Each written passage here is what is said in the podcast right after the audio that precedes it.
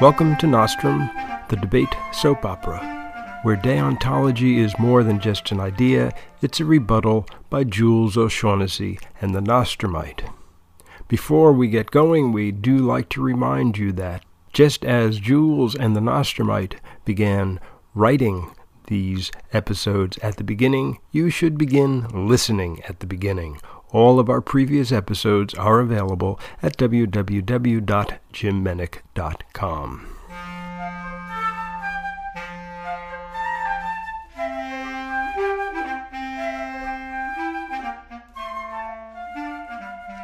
Those of you who are regular subscribers to Nostrum may have noticed a problem over the last few weeks. The episodes were not being delivered appropriately. This was an error that I had made in the programming. And what happened was I updated all the information, but I forgot to update the pointers to the new files. So I do apologize for that, and I will pay more attention in the future. On the other hand, the future will be not all that much the near future because we are going on hiatus for a couple of weeks. The Nostrum recording team, that's me, uh, is going on vacation, and it's going to be two or three weeks before we get back.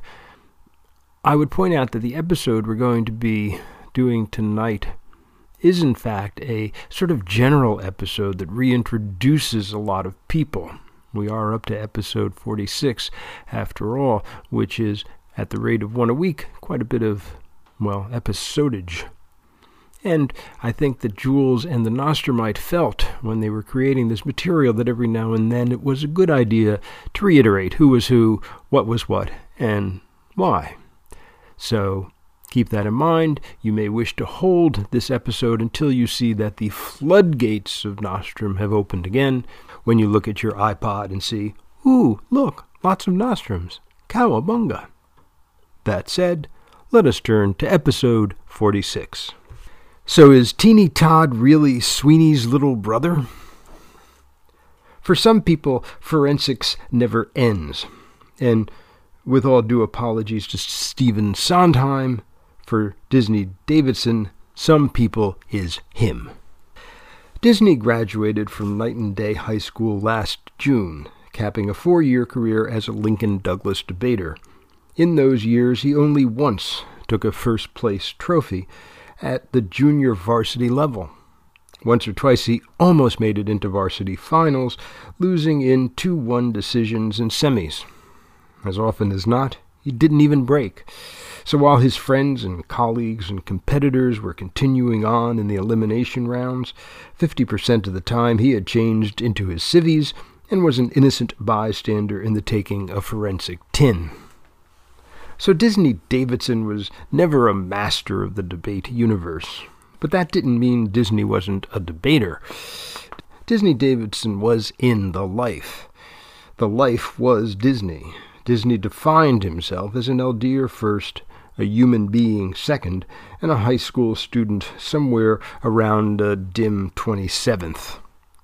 Four years of LD. And then it ended with a snap of the fingers and Disney wasn't a debater anymore. Sure, there is college level debate at Northeastern Agricultural Institute, the state facility at which Disney matriculated, but at NAGI, as the college is called, nobody takes debate seriously, and the thin gruel that passes for the real thing is inedible to a connoisseur such as Disney. But still, for Disney, forensics never ends. He has severed none of his ties with the high school debate community, although many of those ties have moved on and severed him. In addition to his complex personal email network of old and new timers, he maintains his link to the life via the LD List server, the electronic monster that connects the most rabid of the Lincoln Douglas breed, or at least the most rabid with access to a personal computer, with a stream of never ending communication While the LDL was publicly discussing the possibility of animal testing as the new topic, Disney's personal network was analyzing the demise of Seth B. Obamash, the love life of Had Fleece, and the partnership of William Hand and David Brillig. And to maintain a personal connection to the life, Disney does the one thing that every college freshman who formerly debated and still doesn't have a significant other does he judges. It feels eerie for Disney to be boarding a school bus again after a month at NAGI. And since this is a Northeastern Debate League tournament for novices and junior varsity only, he feels a little like he did when he first started out four years ago, surrounded mostly by strangers on their way to nowhere. It's raining hard against the windows of the bus as he settles into his seat. There are speechies here, many of them upperclassmen with whom he traveled quite a bit during his own career. But the general relation of speechies and debaters to a school bus is comparable to the sharks and the jets at the high school dance, with further apologies to Stephen Sondheim. That is, the bus is neutral territory and no one crosses the boundaries for fear of ostracism. It is Tarnis Jutmal to whom Disney turns for companionship as the door of the bus whooshes shut and the lumbering beast pulls away from Old Yeller High School. Yeah, who are all these people? Disney asks. On the big bus, Disney and Jutmal are right up front behind the driver, while the Forensicians are grouped by activity in the back of the bus, separated from their elders by half a dozen rows of empty seats. We've got four new BLDers, Jutmal explains. Any good ones? Jutmal nods. At least one. He inclines his head towards the assembled kids. The Japanese girl, Camelia Maru. She won the Little Johnson. Oh, Jasmine's sister? Yep. A chip off the old sushi. How's Jasmine been doing? Hmm, breaking, but not happy. Something's up with her. Schoolwork, maybe, but I, I think she'll have a good year. Disney looks over the group. Are the two little lawyers yours? The Charlton twins. Very strange. They spend all their time figuring out if it's possible for Klingons to mate with changelings. Disney cringes. But the one I really wonder about is that one, Jutmal says. Yeah, the geeky one in the red cap? Hamlet P. Buglaroni. He's on a different planet, literally. Yeah, all he needs is a changeling to go out with, Disney says. If he lasts another month, it would be a miracle. I don't even know why he's in the activity. Expand his horizons? They could use it. Their conversation is companionable. From Jutmal's perspective, Disney is that much needed asset, an available LD judge, or at least available if Jutmal pays him $50 a day. And from Disney's perspective, Jutmal is his conduit to the life. It is a symbiosis often repeated in the debate animal kingdom. The bus is only going as far as Toulouse, which is less than half an hour away, even in a driving rainstorm. The heat has come up, and Disney takes off his jacket, on the right arm of which is a patch that reads, Wool is rape. Now Jutmal can see his t shirt, on which is drawn a picture of a farmer with a gun to a cow's head over the legend, Got Milk.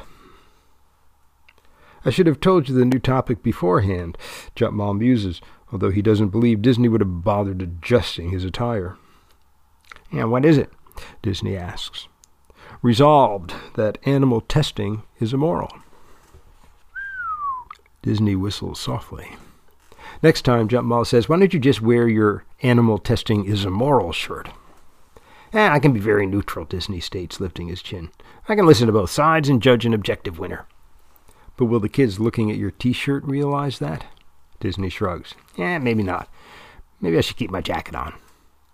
The wool patch isn't quite as bad, marginally. Yeah, marginally. Disney agrees. He looks to the back of the bus again. Same old speeches as always, I see. Except for Cartier. What happened to her? She finally married Donald Trump?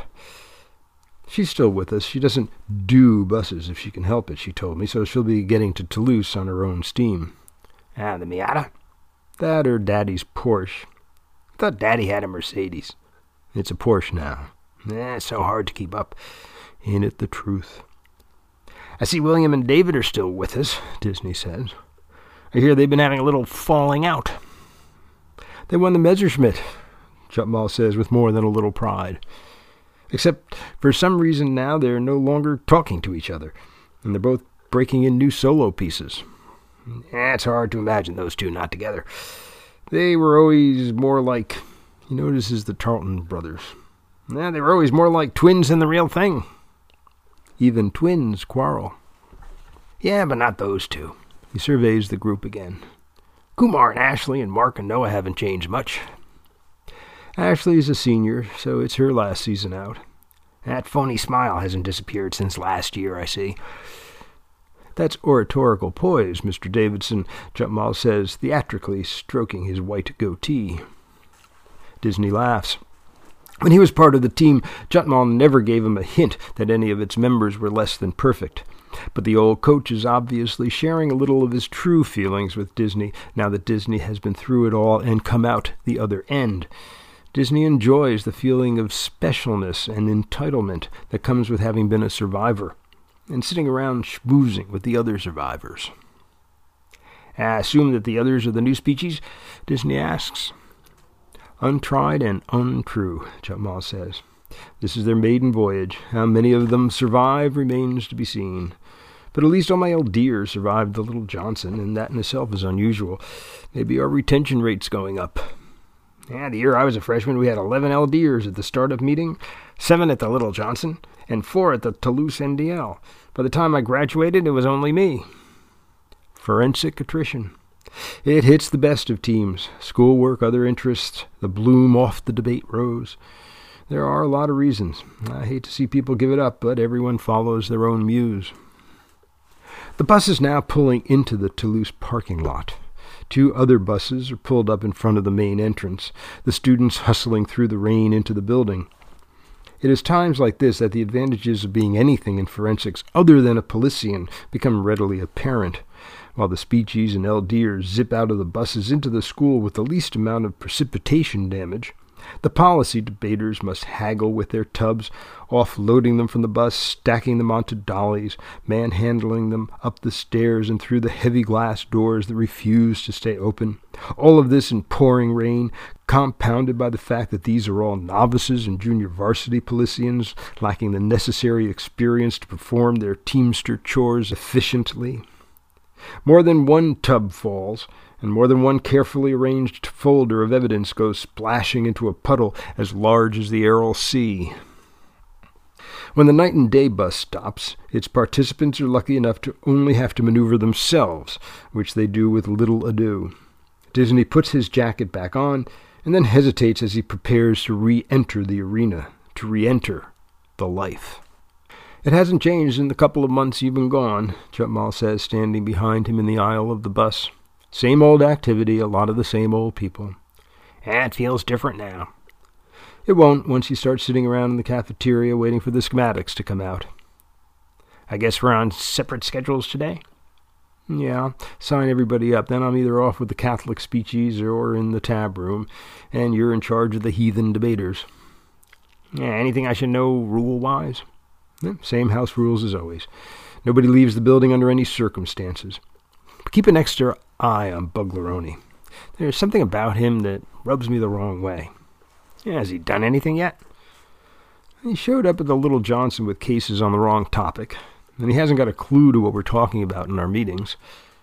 Nah, he won't be the first one who doesn't have a clue. But there's an attitude. I, I don't know.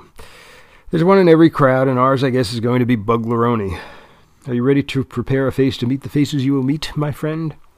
Onward and upward, Disney says, going down the steps of the bus. And into the woods, Jutmal says behind him, with, for the last time, apologies to Mr. Sondheim. Will Disney Davidson find a real life in college? Will Disney break down and eat cold cuts for lunch? Will Buglaroni surprise everyone and win the NDL? Shouldn't Sondheim apologize to us for passion? Is this how Nostrum Party headquarters celebrates the coming of spring? The answer will not be hidden in the bottom of a bottle of Perrier Jouet, nor can it be found in our next episode. Hong Kong chicken flu, Frank Perdue's private Chinese MFN, or Tyson meets Ebola at the E. coli corral.